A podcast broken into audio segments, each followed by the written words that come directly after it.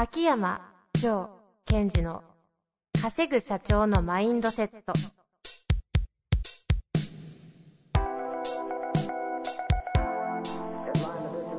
なぜ一流の経営者たちはぶつかる壁を次々と越えられるのか。そこに隠されたマインドの正体。ポッドキャスト「稼ぐ社長のマインドセット」は上場企業から中小企業まで。エグゼクティブコーチングトレーナーとして人材開発を行ってきた秋山城賢治が経営や人生で役立つマインドの本質について分かりやすく解説しますこんにちは、遠藤和樹です。秋山城賢治の稼ぐ社長のマインドセット。秋山先生、本日もよろしくお願いいたします。はい。よろしくお願いします。あれ、なんか今日声が明るくないですか 明るいですよ。明るいですか？明るめですね。何ですか、それは。えっと、ほら、私、ボイトレややってるじゃないですか。ええうんで、そのボイトレの時に、その、ボイトレのトレーナーの方と一緒に、響かせる場所を変えることによって、その声のトーンを変え変えられますよみたいな話をしてて、うんうんうんうん。まあそのトレーニングを受けてるので、今ちょっとこう、明るめのトーンを普通で喋りながら出す。っていうのをちょっと今日はやってみました。じゃあ今日は明るく、秋山先生が、あの、ご回答いただけるということでね、いきたいと思います。えー、早速質問ですが、いはいよろしいでしょうか？はい。えー今日ですね、えーマインドシフト、ちょうど、あ、そうだ、新刊ね、出されて、はいそれを読まれた方からご質問来てるようです。はいそして、マインドシフト読みました系がちょっと質問多いので、はい。引きつちょっとしばらく続くと思いますので、はい、もう、前読みました系の質問、じゃんじゃんお待ちしてます。リスナーの方々、あの、申し訳ないですが、お付き合いいただければと思っております。さあ、というわけでね、行きたいと思います。えーマインドシフトを拝読いたしました。はい。秋山先生の時代の捉え方をベースにしたマインドの話、まさにと感動いたしました。ありがとうございます。さて、質問です。はい。部下が部下を持ちました。はいえー直接ではなく間接的に人材育成を行う際の部下と私の叱るべきマインドシフトがあれば教えてください。ということですね。はい。な、なんで笑っていやいやるんですか、面白いなと思って質問が。何がですか？そういう質問があるんだなってことですか？いや、そうではなくて、こう、え今最後何て言ってくれましたっけ？え、えーどうですか？その質。問の。えー部下がはい。部下を持った、で、その時の、その、人材育成の、する時のマインドシフトですよね。そうですね。間接的に人材育成を行う際の部下と私のマインドシフト。はい。まあ今まで直接部下に指導してた人がうん、うん。部下を通して部下を指導する、マインドシフトしなきゃいけないんじゃないかというふうに思っているようですね。そうですね。で、えっと、これは、その、質問者の方のマインドシフトと、それからその、えー、部下を持った方のマインドシフトっていうことになってくるんでしょうね。で、えっと、まず、私がその質問を聞いて注目したのは、えっと、人材育成というところですかね。ちょっとこう、誤解を恐れずに言うならば、まずマインドシフト、その質問者の方が、マインドシフトをする人とするならばですよ。うーん。あ、本来は、その上司の方っていうか質問者の方はマインドシフトをそんなにする必要ないですよって言いたかったんですよ。はいはい。なぜかというと、えっ、と、あなたが、その、直接の部下の方に対して、えー、まあ、言葉が悪いですけど、一つのリソースを与えたってことですよね。うんうん新しい部下という。はい。ですから、えっと、今までその部下の方に対して、例えば、えー、このパソコン使ってよっていうのと、新しい部下を使ってよっていうのでは一緒なんですよ。うんうんでなんでそういう風になったかっていうと、やっぱりその人材育成って捉えてるってことですね。ほうほうほうほう。あの、まあ、日本語的に言うと私は人材育成はするなって言ってるんです。その代わりに何かすることあるんですか？育成っていう言葉をすると、そのし、その育てなくちゃいけないってことですよね。はいはい。それって、その、非常に、なんだろう、誤解を生じるというか、うんうん。だって、その部下の方の仕事って、新しく入った方を育成することではないですよね。でも一般的には育成することは仕事じゃないんですか？うーんそうすると、会社というのは新人にとって、えー育成してもらう場所になっちゃうわけじゃないですか。でもそう思ってる若い方も、うんそうしなきゃいけないと思ってるおじさんもうん。多い気はしますけども。えっと、結果としてはそうなると思います。うんうんまあ、えー新任だろうが、中堅だろうが、えー人は仕事を通しながら、その自己成長はしていくっていうのは私も理解してるし、うんそうだなと思いますが、育成する期間ではないですよね。必要な手段、目的のために育成も手段としてするぐらいの感じですか？えっと、えっとですね、そっかそっか。えーそのリソースとしてどう活用するかっていうことと育成するってなっちゃうと、まあ同じことをやるでもトーンが違ってくるの分かります例えばですよ、はい。その、じゃあ遠藤さんに、私、私が上司で遠藤さんに、じゃあ新しいスタッフが入ったので、新人が入ったので、え君は、えーその人を育成しなさいと。うんうん。そう、あなたの仕事は育成が仕事になっちゃう。じゃないとするならば何が仕事なんですか？与えられたオーダーがあるじゃないですか、ミッションとか。はいそれを、この部下を使って、活かして、そのゴールを達成しなさいっていうのが、その部下の仕事ですよね。うんうんうん。ですから、えー大切なことはその新しい人が入った時に、え、じゃあ新人だから君教育してねって言っちゃうと、その、えー部下の方は、私の仕事は教育することだってなっちゃう。はいはいはいはい。でもそれってすごい難しくないですか？人を教育するって。まあ、なのでこの方も悩んでるって感じはしますが、逆にそう捉えてるから悩んでしまってるんですか、そうですね。まあ、ですから、えっ、と、まず、えー上司の方、そのえー質問者の方は、部下の方に、この新人を教育してねっていうオーダーを出さずに、うんうん。この人を使って、あなたの与えられているオーダーを達成してくださいねっていう言い方にしてほしいんですよ。うーん。まあ、このマインドシフトかと、あでもそういう意味じゃマインドシフトすべきって話になるんじゃないですか。そうですね。この上司うん。の方ですか。上司の方のマインドシフト、多分私は最初マインドシフトいらないかなと思ったら人材育成って言葉を使ったので、うんうん。人材育成っていうふうに捉えるのをやめましょうと。もう、これは本当に強い経営者とか幹部職のになっていただきたい方には強く言いたいんですが、私たちの仕事は人材育成ではないということです。少なくともうん、ユーザーとか顧客に対して、えより良いサービスを提供していく。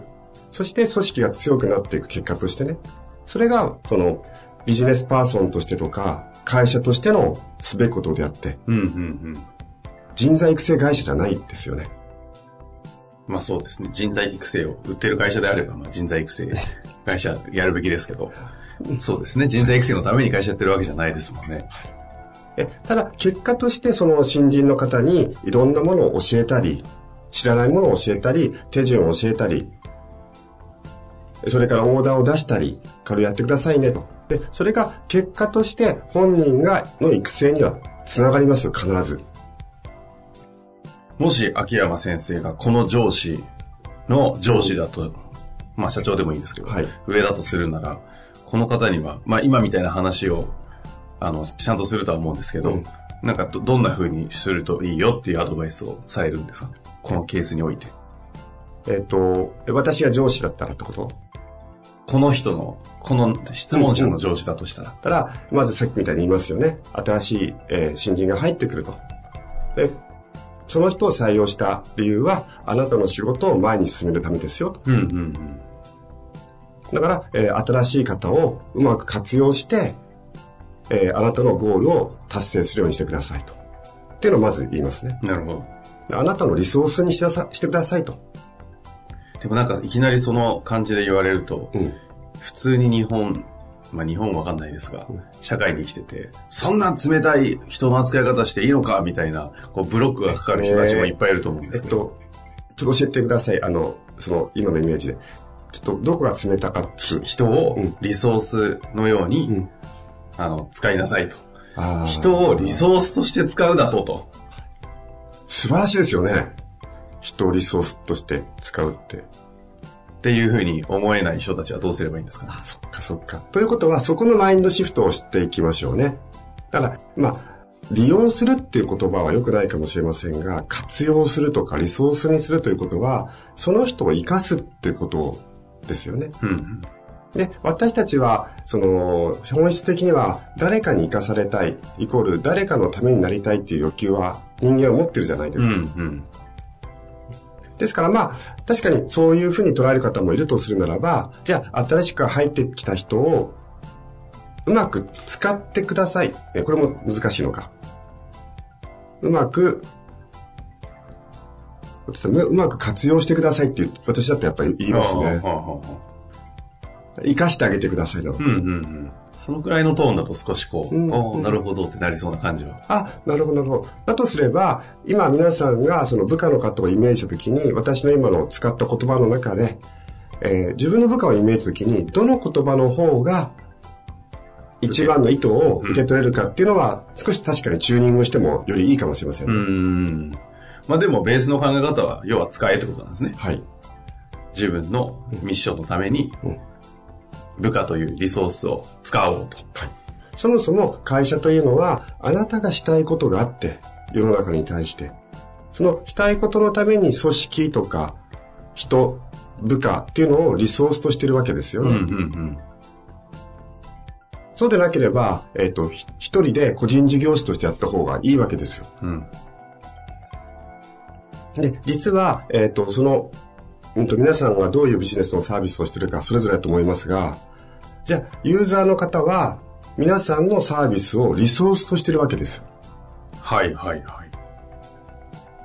ということは、私たちはやっぱり誰かに生かされるとか、誰かのためになるっていうのは、言い方を変えるとリソースになっていく。より良い、相手にとって、より良いリソースっていうのは価値ですよね。うんうんそこはとても重要だと思います。うん。なるほどですね。ちなみにこの方の、あの、部下の方はどうなんですか？今までうん。自分の方はじゃあリソースとして使おうというマインドになれたと。はいシフトできたと。うん。言いながら、その部下に今度はマインドシフトさせようとするとするならなんかこうあるんですかね？はい。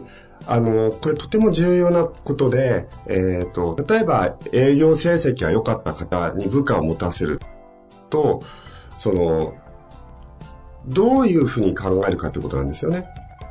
それは、先ほど言ったように、えー部下を自分は部下とか、それから、えっと、すべてのものをリソースとして使って、ゴールを達成するんだっていうマインドに一緒にシフトさせていくべきですね。うんうんうん。ちなみに部下だ、部下が部下が来る前のマインドって、大体どんな感じなんですかね？私がやるっていう。ああ、そうですよね。私がやる。でそもそも、えっと、この私のポッドキャストリスナーの方がついてきていただけると思いますが、部下がいない状態でも、あなたがあなたという人物をリソースとしてやってきたってことですよね。うんうんうん。その俯瞰して捉えるならば。俺というのをうまく使ってたと。そうですね。俺というアイコンでもいいですけども、分身でもいいですが、それをうまく使ってた。うん。それと同じ感覚ですよね。ただ、えっと、私が私というアイコン、分身を活用するのと、私が新しい方を活用するっていうのは、やっぱり若干ニュアンスは違いますよね。うん、うん、するとですよ、何が今後必要になってくるかというと、その新しいか方をリソースで使う場合は、その人はどういう人なのかっていうことを把握していく。下の。うん。ちなみに把握した上で、は把握してどうすればいいんですか？把握して、だまず何を把握するかというと、いわゆるそのスペックですよね。能力はどういうことがどこまでできるのか。まあ、いわゆるスキルセットですね。うん。それを把握する。うんうんあとは、えーどういう、まあ、癖というか、うん。特徴を持ってるのか。その、よくこの番組で言うような価値観とか信念とかっていうようなところです。そうですね。そういうものを、えー捉えると、まあ、また悪い言葉かな。使い勝手はいいですよね。ああ。また出ましたね。使い勝手がいい。うんまあそういうことなんですね。うん。あそれは、その相手の持ってる、その相手、部下が持っている内側のリソースをうまく使ってあげるということです。あ。うん、うん、うん、というわけですね。うん。だからその、教育しよう、みんな、でもまあそういう気持ちになるのはもっともですけど、いや、そんなに、そんなに人の教育って簡単ではないじゃないですか。まあでも人材教育っていう言葉は飛び交ってる言葉だと思いますけどね。人材育成とかね。そそれは、えっと、仕事を通してその方が成長していくことを教育というならば、それはありです。じゃあ教育はな、じゃあ皆さんと、皆さんになぞらえて、じゃあ教育っていう言葉をあえて使うならば、じゃあ教育って何ですかと。部下の方にオーダーを渡すことですよ。うん、うん。それが多分、まあ教育っていうふうに言いたいならばね。教育とは？うん。人材育成。人材育成とは、オーダーを渡すこと。そのオーダーの大きさっていうのをどのぐらいの大きさなのか、どのぐらいの難易度にしていくのかっていう設定っていうのは、その上司の方の、えー、力量になってくると思います。うん、なるほどですね。まあ、というわけで、部下が部下を持つ時の人材育成のマインドシフトやってまいりました。いいですね。やっぱりマインドシフト本とかね、新しい本を出すと、新しい質問が来るということで。そうですね。ぜひ読んだ方々、こういったご質問お待ちしておりますので、はい。ぜひね、どしどしとお送りください。というわけで、秋山先生本日もありがとうございました。はい、ありがとうございました。本日の番組はいかがでしたか？番組では、秋山城賢治への質問を受け付けております。ウェブ検索で、秋山城と入力し、検索結果に出てくるオフィシャルウェブサイトにアクセス。その中のポッドキャストのバナーから質問フォームにご入力ください。また、オフィシャルウェブサイトでは無料メルマガも配信中です。ぜひ遊びに来てくださいね。